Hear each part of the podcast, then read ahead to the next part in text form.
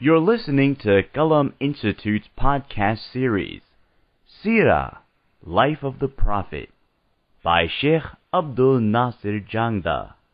Visit us on the web at qalaminstitute.org or find us on Facebook at facebook.com slash Qalam Institute. Bismillah walhamdulillah wa salatu wa salamu ala rasulillah wa ala alihi wa sahbihi ajma'in. Inshallah, continuing with our series on the life of the Prophet sallallahu alaihi wasallam, Asiratun Nabawiyah.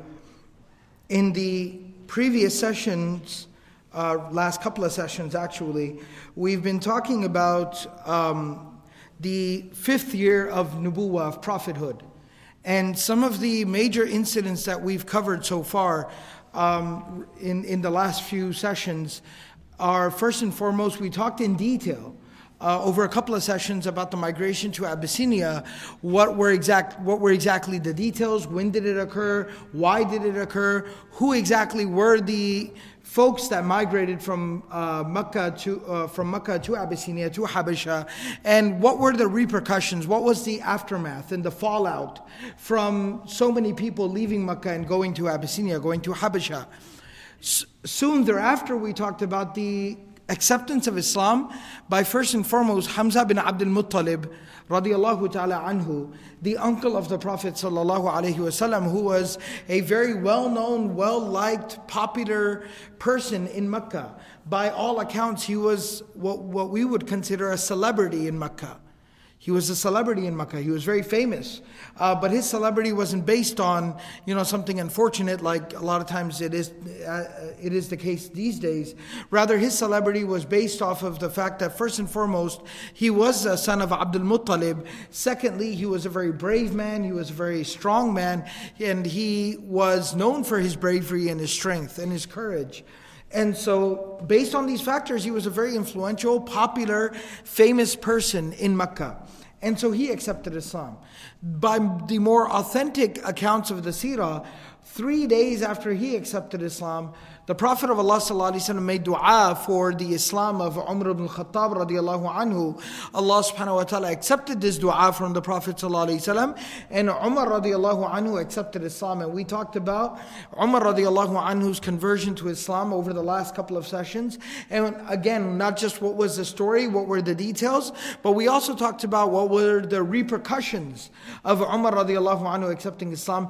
What effect did that have on the culture in Mecca? What effect effect did that have on the confidence of the Muslims and how that played a major part in changing the scene in Mecca. Now, after these incidents had occurred, and the Muslims naturally had risen to a little bit more of a prominent position, they were not to be taken so lightly, they were not to be pushed around so easily. And they had risen to some level of prominence, and there was a growing acceptance even if they weren't accepting, the people were not accepting Islam or the message of Islam, or even weren't okay with the fact that the Muslims were there in Mecca, there was a growing acceptance of the simple fact that these people are not going anywhere. See, there's a difference. One thing is for people to accept the, accept Islam and accept the presence of the Muslims there, and but there's a secondary thing about people coming to terms with the reality that these people are here to stay. This is a force to be reckoned with. This is not a phase. This is not a fad. You know, this isn't like somebody wearing their certain type of clothing. It's here today, and the next season, the fall, it's gone already. That's not the case, but this is something permanent. These people mean business, they are serious. And now that the growing number of not just people who had accepted Islam, but the growing number of reputable, recognizable names and people, um, uh, the growing number of such people accepting Islam, becoming Muslim, also added to this realization within Mecca.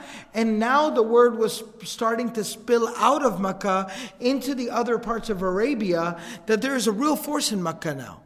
There's something substantial, something real that is going on in Makkah. This isn't, again, just some temporary thing that's going on in Makkah, but this is something real. And so there's another incident that is narrated by Imam al-Bayhaqi rahimahullah ta'ala in Dala'il Nubuwa and other scholars of the Sirah have also taken this incident and mentioned it here that now that the Muslims were growing in number again like I talked about reputable people were amongst the ranks of the Muslims.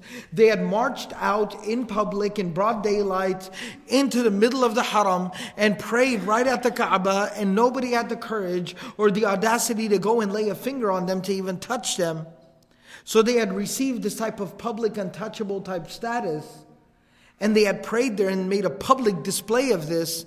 And the word of that has started to spread out. It's mentioned that around this time, in the fifth year of um, Nubuwa, you also have to take into account that another thing that was that had also happened was Abyssinia, Habasha, and Najashi, the king that we talked, Negus, we talked about this king in a lot of detail as well, that they, this king was a major Christian figure at that time. He was one of he was probably one of the most prominent Christian rulers in the world at that time. And he was a, and he was a very devout Christian. And one thing I talked about when talking about his biography and the details about him, we mentioned this that he was also a scholar of the Christian religion. He was a scholar of scripture. So he was, for all accounts, was an ordained minister, a priest, who was also a Christian ruler and king. He was very devout, um, and and that that that kingdom of Abyssinia of Al Habasha was known as a major Christian stronghold. And uh, if you remember, if you recall or not, but, um, and you can actually go back and listen to if you weren't able to catch those sessions, in some of the earliest, um, some of the early Sirah sessions that we had, where we talked about pre Islamic Arabia and where the Arabs who were who were populated in Mecca, where they were originally from, we talked about Yemen. And when talking about Yemen, we talked about how Abyssinia, Habasha, historically, this Christian kingdom, had actually invaded Yemen in the past. And so there was a presence of Christianity within Yemen that was because of Abyssinia in Eastern Africa. So this was a very, so to, to summarize, it was a very f- famous and very strong and proud Christian stronghold in the world. Habasha was. And the king was a source of pride for Christians all throughout the world. Now, of course, we know, we've talked about it here, we know from the accounts of the Sirah, from the words of the Prophet ﷺ, that Najashi, this particular Ashama, this particular Christian king, had actually accepted Islam. But he was keeping his Islam hidden.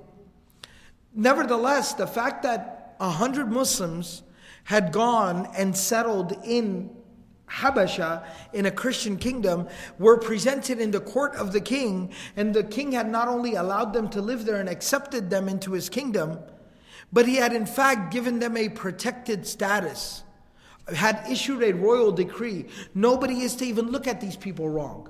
Let alone lay a finger on them. They have my protection, the protection of the king. The king had fixed an allowance and a stipend for them as travelers, as immigrants so that they would be taken care of. So this word had also spread. So now you have to understand that, especially Christian territories to the north of Arabia, and these were territories that were occupied by Roman. Uh, by, by some of the Roman armies, and even those areas that were not actually physically occupied by some of the Roman armies, were not governed by the Ro- Roman kingdom, by the Roman Empire, they were still influenced by Roman culture. And so the Christian religion had spread to northern Arabia. Now, the Arabs in northern Arabia, they were putting two and two together. They said, okay, Mecca, which is the center of Arabia, apparently there's a man named Muhammad who claims to be a prophet. He has a couple of hundred followers at this point, and he's a force to be reckoned with. They are going publicly into the Kaaba, into the Haram. They knew what the Haram, the Kaaba was. They are going publicly in broad daylight into the middle of the Kaaba, and they're praying at the Kaaba, at the Haram. So that means they are forced to be reckoned with. Then they're adding the other factor into consider. They're taking something else into consideration. Well, apparently there are a hundred some odd of his followers that have gone to the famous, proud Christian kingdom of Habasha. They've settled there. Not only have they settled there, but they've been able to leave a, a strong impression on our king, our Christian king. He grants them His protection. He grants them an allowance, gives them money, takes care of them, looks after them. So when they put two and two together, they realize that we should go and explore this. We need to look into this. This is not something we can just brush off. Oh, there's some news coming out of Makkah. There's always some type of nonsense going on over there. It's crazy Makkans, they're always up to something. This wasn't that anymore. So he said, we need to look into this. So Imam al-Bayhaqi rahimahullah, Ibn Ishaq rahimahullah, many of the major historians and scholars of, the, uh, scholars of the Sirah, they mention now that at the fifth year of Nubuwa, the fifth year of prophethood, 20 men came to Mecca.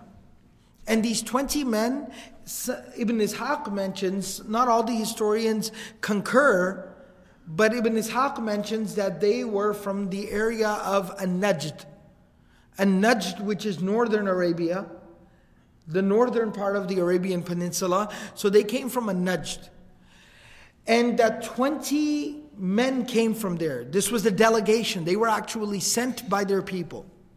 And the people there in An-Najd were Christian. So they were sent from a tribe of Arabs that was actually Christian, and they were sent as a delegation. So this was a Christian delegation from An-Najd, northern Arabia. They were sent to go and explore who is Muhammad what is going on. Because you have to understand now, everybody kind of is realizing that Arabia might be basically up for grabs. Makkah might be up for grabs. Arabia is in play now. So they sent these 20 men, go and explore, go and find out. And they sent their best and their brightest and their most prominent and educated, the leadership. They sent them. So these 20 men arrive, in, uh, arrive there in Mecca. They look for the Prophet ﷺ. They find the Prophet ﷺ at Darul Arqam. They sit with the Prophet ﷺ and have a long conversation with him. And they actually have a list of questions. So after they ask all of their questions um, to the Prophet ﷺ, some of the narrations actually mention that they first went to the Haram, they went to the Kaaba, and they asked about the Prophet. They, they were asked, Who are you? Who wants to know? And they introduced themselves as a delegation from the Christian tribes of northern Arabia. And so the leadership of the Quraysh actually received them, showed them a little hospitality, and you know kind of to also find out exactly why they're here and they said you know we're just here to figure out who this guy is and what's going on because we hear things from here we hear things from habasha so we just want to just want to see him for ourselves and kind of feel him out we got some questions for him so when they found the Prophet ﷺ and they asked him all the questions that they had, who are you, what's going on, do you mean, well, you know, what are your intentions, etc., etc., the Prophet ﷺ answered all of their questions to the point where they were content. Then the Prophet ﷺ said that, you know, I entertained you, I answered all of your questions, I gave you everything you asked for. Now, can I also talk to you about something? Can I present something to you? And they said, Absolutely. I mean, the man is kind, he's polite, he's accommodating. Why, why not? The Prophet of Allah sallallahu gave basically presented the message of Islam to them gave them da'wah. And the narration actually mentions that the Prophet ﷺ recited the book of Allah to them. He recited some Quran to them. The narration mentions that da'ahum Rasulullah sallallahu alayhi wa sallam ila Allah azza wa jal. The Prophet ﷺ invited them to Allah. وَتَلَا عَلَيْهِمُ الْقُرْآنِ And he recited the Quran upon them. فَلَمَّا سَمِعُوا فَاضَتْ أَعْيُنُهُم مِّنَ الدَّمْعِ that when they heard the Quran, when they heard the book of Allah, their eyes became welled up with tears. ثم استجابوا له وآمنوا به وصدقوه. They answered the call, they believed in him, and they attested to the truth of the message. وعرفوا منه ما كان يوصف لهم في كتابهم من أمره. not only that, and I mentioned that these were some of the most educated people from these from this Christian tribe. So they actually said that, you know, some of our priests and our monks who are specialized within scripture have actually described to us that there would come a prophet, there would come a man with, with, with the proper message, with salvation from God, from Allah. And you seem to be that individual. Everything matches, everything fits. فلما قاموا من عنده اعترض اعترضهم أبو جهل في نفر من قريش. Now, when they left the company of the Prophet ﷺ to basically go back to wherever it was that they came from, Abu Jahl intercepted, Abu Jahl found them, and he had a group of people of Quraysh with him, basically his crew, his posse, his cronies, they were with him. And the news basically had spread that these people didn't just come here and talk to Muhammad ﷺ, but they believed in him, they accepted his message. And Abu Jahl was beside himself. He was furious. He said, We're bleeding out here. We're losing this battle day by day by day. First, more and more of our Makkans, our own people, keep on going over to his side. Then you have famous, prominent people like Hamza and Umar who go over to his side. Now he's got a second satellite location. He's got a second camp set up over there in Abyssinia and Habasha. You got outsiders like Abu Dhar who are coming in from outside accepting Islam, accepting his religion. Tufail, a genius of our people, accepts his religion and goes back and apparently he's now preaching to the people of Ados in his own tribe. Like we keep losing every single day, we're taking a hit. Now, before you know it, 20 prominent leaders from the Christians of Northern Arabia show up here now. They accept Islam? He's like, no way. I just can't tolerate, I can't take this, I can't allow this anymore. So he intercepts them, he cuts them off. And it actually mentions, he says to them, خَيَّبَكُمُ اللَّهُ مِنْ رَكْبٍ Min. Which is basically he's, he's cursing them. He's, he's making dua against them. He's making a bad dua for them. And what is he saying to them? He's saying, Khayyabakumullahu min rakbin. May you, may you be ruined on this journey of yours. May you, may you have a terrible ride back home. I hope you get a flat tire. Right? And so he makes he makes dua against them, he's cursing them, and he says, Ba'athakum man wara'akum min ahli dinikum that the people who are still back at your home in your tribe, they sent you here. They sent you here. Min ahli dinikum. They are the people of your religion, the people of your tribe, and they sent you here. But what did you do? Tartaduna lahum. Tartaduna lahum. He goes, but you apostated from your religion over here. You cheated them. You stabbed them in the back. and then he said, فَتَأْتُونَهُمْ بِخَبْرِ الرَّجُلِ And he goes, and you were supposed to take back to them news of this individual. You were supposed to just go back, research, find out who he is, go back and tell them who this man is. فَلَمْ تَطْمَئِنَّ مَجَالِسُكُمْ عِنْدَهُ but he says you are not satisfied to just go sit down and talk to him, ask him a few questions and just get the news and deliver back home. Rather, what did you have to do? حَتَّى فَارَقْتُمْ دِينَكُمْ وَصَدَّقْتُمُوهُ And you apostated from your religion, you left your religion, and you attested to the truth of this man. So your people sent you here to research, to look into things, find out who this man is, and go back and tell them who they are.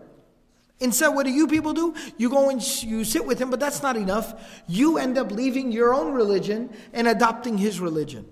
What's wrong with you people? And and then he goes on to say, he says, وَصَدَّقْتُمُوهُ بِمَا قَالَ لَكُمْ You accepted everything he had to say. He goes, مَا نَعْلَمُ رَكْبًا أَحْمَقَ مِنْكُمْ I've never seen anyone more stupid than you people. I've never met any group of people, a delegation that is more foolish than you. You are the most unintelligent delegation of all time in the history of delegations. So he's insulting them basically. He's furious. It's Abu Jahl. I mean, he's called Abu Jahl for a reason. So he's getting ignorant with them. Now, when they hear this, they respond to him, and you can see the khair of these people. You can see when somebody's blessed with. Why did Abu Jahl die as Abu Jahl? Because this is who he was. How, why were these people blessed with Iman in Islam by Allah subhanahu wa ta'ala? Because you see their character. They respond to him, they say, Salamun alaykum. Say, peace out, homie. Listen, You had a lot to say to us. We don't have anything to say to you except for salamun alaykum. Meaning, they, they meant it. Of course, we know the legislation, we know the legal matters, but this was something that was instructed to us by the Prophet ﷺ later that we don't give salam to people who are non Muslim. We don't say salam like assalamu alaykum to them. That's an Islamic greeting from to be exchanged between Muslims. But at the same time, they meant it more linguistically. They meant it more linguistically. And what that basically means is we mean you no harm. You go about your way, we'll go about our way. We don't mean you any harm. Please don't intend any harm towards us. Salamun alaykum. We came here with peaceful intentions. We plan to leave with peaceful, with peaceful intentions. That's it. We mean you no harm. Salamun alaykum. La nujahilukum. We will not behave ignorantly with you. We will not, in fact, nujahilukum at tajahul, mujahala, it actually means to uh, reciprocate ignorance with to ignorance. Say, we will not engage in this ignorance with you. We will not engage in this foolishness with you. You've been cursing us. You're stupid people. I hope you get a flat tire on your way home. You're saying all these ignorant things, we're not going to engage you in this ignorance. La nujahilukum. Lana a'maluna wa lakum. For us are our deeds. We're accountable for our deeds, and you are accountable for your deeds. لا نألو أنفسنا خيرا. We cannot, we knowingly, intentionally cannot deprive ourselves of something that is good. We came here with a certain intention, true. We came here to inquire. We came here to do research. We came here to investigate. We found good. We found khair. We found goodness of this life and the hereafter, akhirah. We cannot deprive ourselves of something that's good. That goes against human nature. So we've embraced and accepted what is good. And if you want to revile us, you want to hate us because we embraced what is good, then so be it. If, if accepting that which is good for us makes us foolish, stupid, ahmaq, then that's fine. Then I guess your description fits. But all we did was embrace what is good. La na'lu anfusana khayran. We cannot refuse ourselves something that is good. So they responded with this. Some of the mufassirun actually mentioned that it was at this moment and at this time that the ayat of Surah Al-Qasas, the ayat of Surah number 28 were revealed upon the Prophet ﷺ. وَلَقَدْ وَصَّلْنَا لَهُمُ الْقَوْلَ لَعَلَّهُمْ يَتَذَكَّرُونَ Allah subhanahu wa ta'ala, after in the previous passage, it talks about people who do not believe in Allah subhanahu wa ta'ala, no matter how many times or how the message is delivered to them. That Allah subhanahu wa ta'ala said, وَلَقَدْ وَصَّلْنَا لَهُمُ الْقَوْلِ That we continue to deliver to them, to give to them.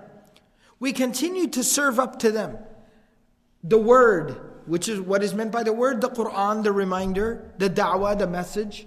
We kept giving it to them, kept delivering it to their doorstep. لَعَلَّهُمْ يَتَذَكَّرُونَ Maybe, hopefully, with the hope that possibly they will heed the message, they will realize, they will wake up.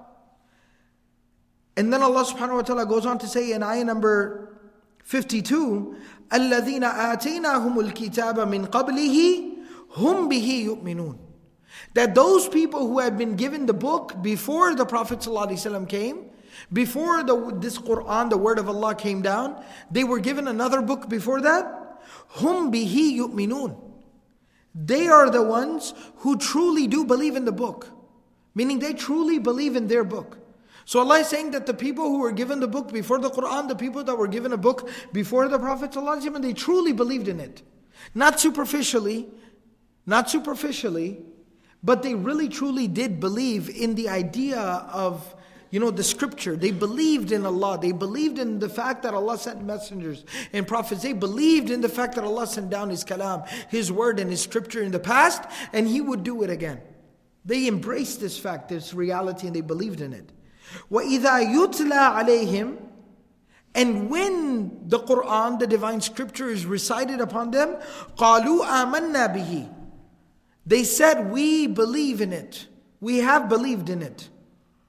Innahul min Rabbina. Why have we believed in it? Because without a shred of a doubt, this is the ultimate truth and reality. This is an unshakable truth and reality from our Lord and our Master.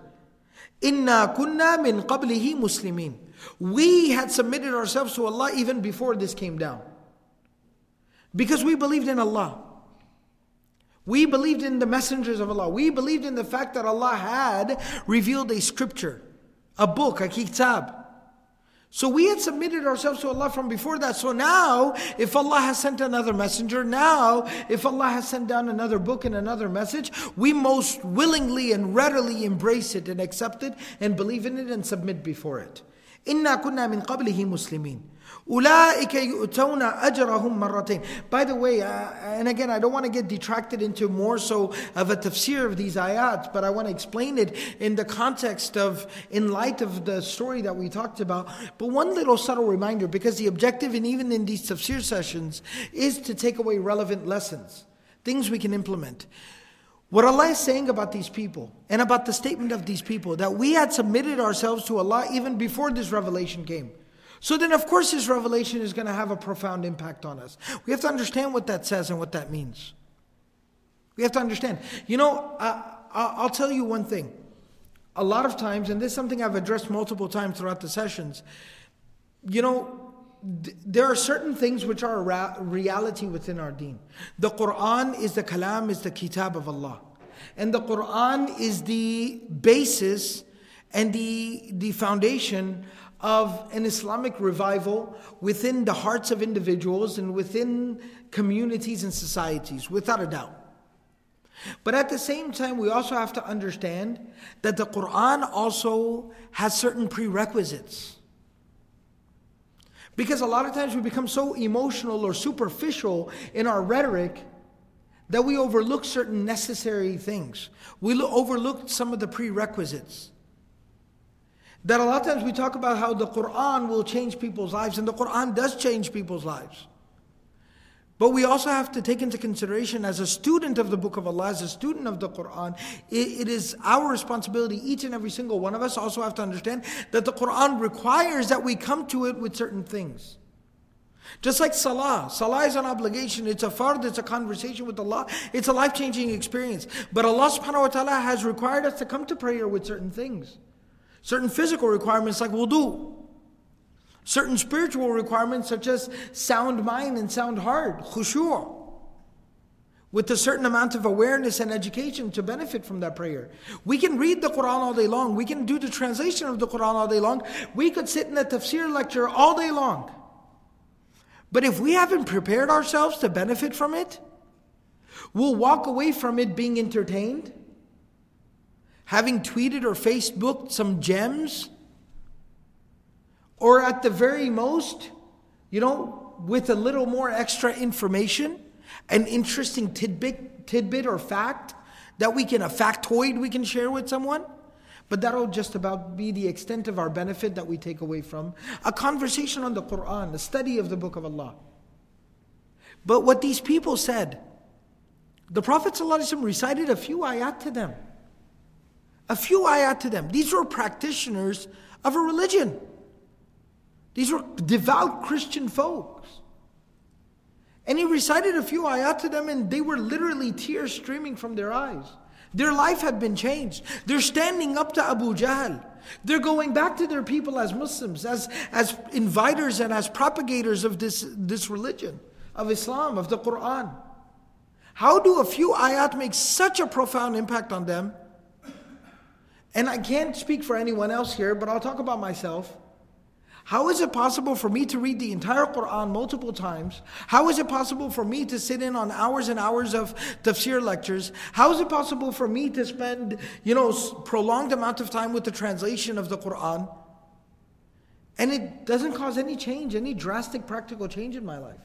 And these people's whole world is turned upside down through a few ayat. I have to ask myself that question if that's the case. And the answer is right here in ayah number 53 of surah number 28 that they came to the book of Allah already submitted to Allah.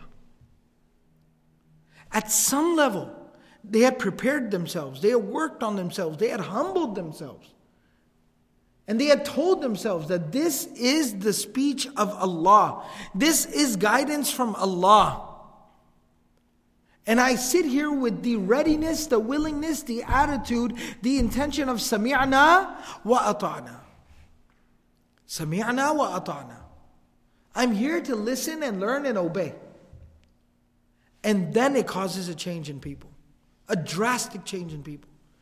Because if we're not careful about this, if we do not focus on this, if we don't talk about this and prepare ourselves for this, we're in danger of spawning, we're in danger of creating a culture, even within the more practicing Muslim community, we're in danger of creating a culture, a scene, where people engage in Quranic conversations, and I'm doing all of this in quotation marks.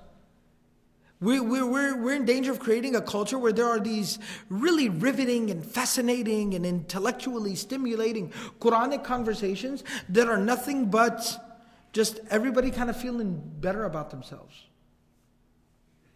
Everybody comes there, feels, you know, just feeds a little bit of their own ego. Everybody feels smarter. Everybody feels a little bit more superior.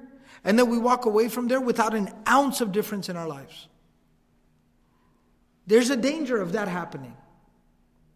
And so we have to be very careful. The Quran, that's why it speaks very clearly.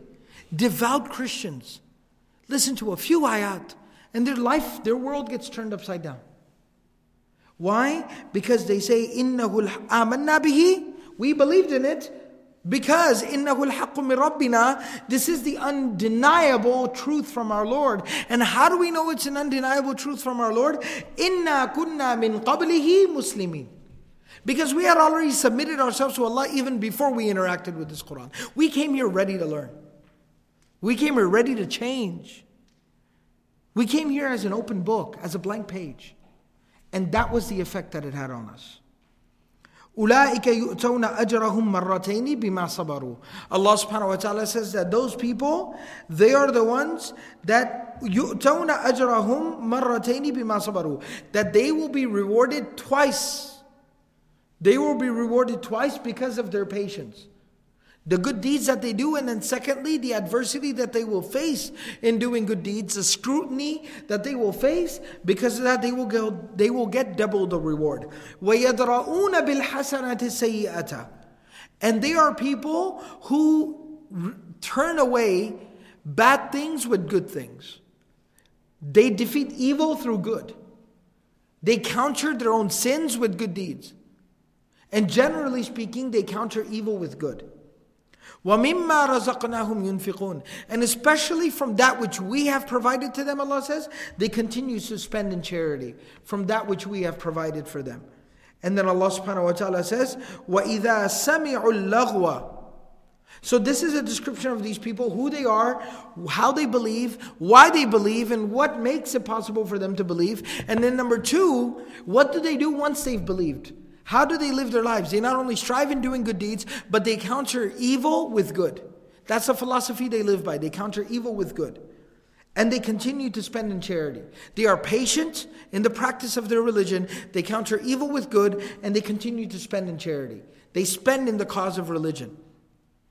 And then finally, when they are, when they are faced with ignorance, when they are faced with foolishness, and they are confronted by ignorant people, Allah says, وَإِذَا سَمِعُوا اللَّغْوَ أَعْرَضُوا عَنْهُ When they hear foolish talk, vain talk, useless garbage and babble, trash, when they hear trash, what do they do? أَعْرَضُوا عَنْهُ They just ignore it. They just ignore it. I know this is a very like basic, kind of almost like a silly you know, uh, line of reasoning or logic, or it sounds very basic, very childish, but it actually is very logical. I don't know about anybody else here, but I remember uh, some logic, you know, like a, a, line of reasoning that used to be taught by some of our elders, previous generations. They used to kind of tell us about ignoring foolish talk. They used to tell us that if you're walking by, if you're walking down the street, or you're walking by somebody's house, somebody's backyard, and they have a dog in their backyard and the dog starts to bark at you, and that happens, you know, in neighborhoods, you're just kind of walking around your neighborhood and the dog starts to bark. So when the dog starts to bark at you, do you stop and start barking back at the dog? Okay, no, at the very least, you at least stop and start, you know, dis- having a conversation with the dog. Like, dog, why do you bark at me?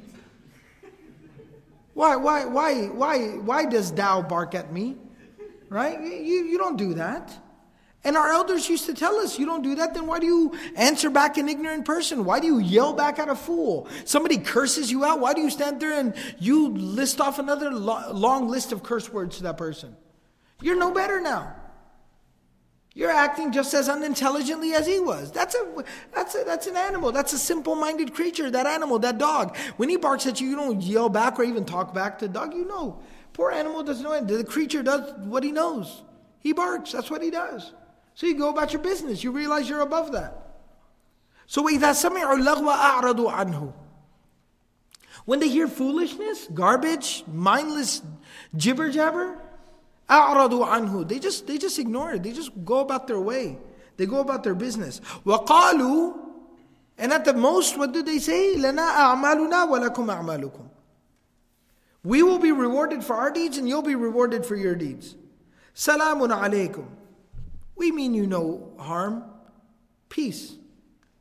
You go about your business, we'll go about our business. We mean you no harm. La nabataqil jahilin. We do not seek out ignorant people. We do not pick fights with ignorant people. Especially if you're walking by a dog and that dog is sleeping, you do not go with a stick and poke that dog. You definitely don't do that. We don't go looking for ignorant people to pick fights with them. So the Quran actually, the scholars mentioned that these ayat were revealed about these people. And the Quran talked about these people and the philosophy and the strategy of these people. So now, these people respond to Abu Jahl by saying this. These ayat are revealed to the Prophet ﷺ. The Prophet ﷺ reveals these ayat. And you know, at the same time, it's it's it's a bashara for those people, those twenty men who accepted Islam. It it confirms their faith and congratulates them on not just their iman, but even their the the the the the ihsan that they have lived and they have practiced. And these people go back to these people, uh, go back to their own people again as representatives of Islam and as propagators and da'is of the religion of Islam. And now, Abu Jahl and the leadership of Makkah is just completely just losing their mind. They've completely lost it. They are beyond agitated. They are beyond angry. They've just had enough. This is it. Because now it's bad enough that they were dealing, you know, with losses in Mecca, but now people are coming from other places. Even practitioners of other religions and faiths are coming here and beginning to accept Islam. 20 people. 20 people from the leadership of a whole area, a major tribe. That's a major hit. So now Abu Jahl is like, what do we do about this? This is, we can't tolerate this anymore. We have to do something drastic. We have to do something extreme. And remember, this is somebody who had tortured people. This is somebody who had killed people. This is somebody who tried to assassinate the Prophet. Think about what his definition of an extreme is. And so now he's saying we need to do something very extreme. And inshallah, in the next following session, we'll talk about some of those extreme steps that Abu Jahl decided to take. And our next few sessions will basically lead us into the very, another very famous landmark um, period from the life of the Prophet from the Meccan era of prophethood, and that was the years of boycott and isolation and being socially cut off. And we'll basically, our next few sessions will lead us into that, inshallah. May Allah subhanahu wa ta'ala give us all the ability to practice everything that's been said and heard. Uh, I, I, will, before I forget, one last thing I wanted to talk about. Kind of, I mentioned it, I alluded to, alluded to it a little bit earlier, but I want to reiterate it here at the end as kind of a takeaway message. Again, reflect on the character of people. Reflect on the character of people. Abu Jahl is a foul mouthed, angry, belligerent, disrespectful person who's not blessed with iman or any type of khair. These are well spoken, polite individuals. There's a certain amount of khair they exhibit. And Allah subhanahu wa ta'ala blesses them with iman. Good things lead to good things. So we also have to understand, alhamdulillah, we all have Islam, we all have a basic level of iman, and we thank Allah for that. But if we intend to grow in that khair, we intend, we intend and we want and we desire to grow in our Islam, in our iman, in our ihsan, in our khair, the more we exhibit khair, the more it leads to more khair. And the very least thing that we can do is good character, good conduct. Good character, good conduct. The way we speak, the way we walk, the way we talk, the way we conduct ourselves, the way we manage our relationships with people says a lot about our iman, a lot about our Islam, and a lot about our ihsan. So that's something at the very least we can focus on and we can inshallah start working towards. May Allah subhanahu wa ta'ala give us the ability to practice everything that was said and heard. Subhanallah wa bihamdihi, subhanakallahumma bihamdik, nashhadu an la ilaha illa anta, nastaghfiruka wa natubu ilayk.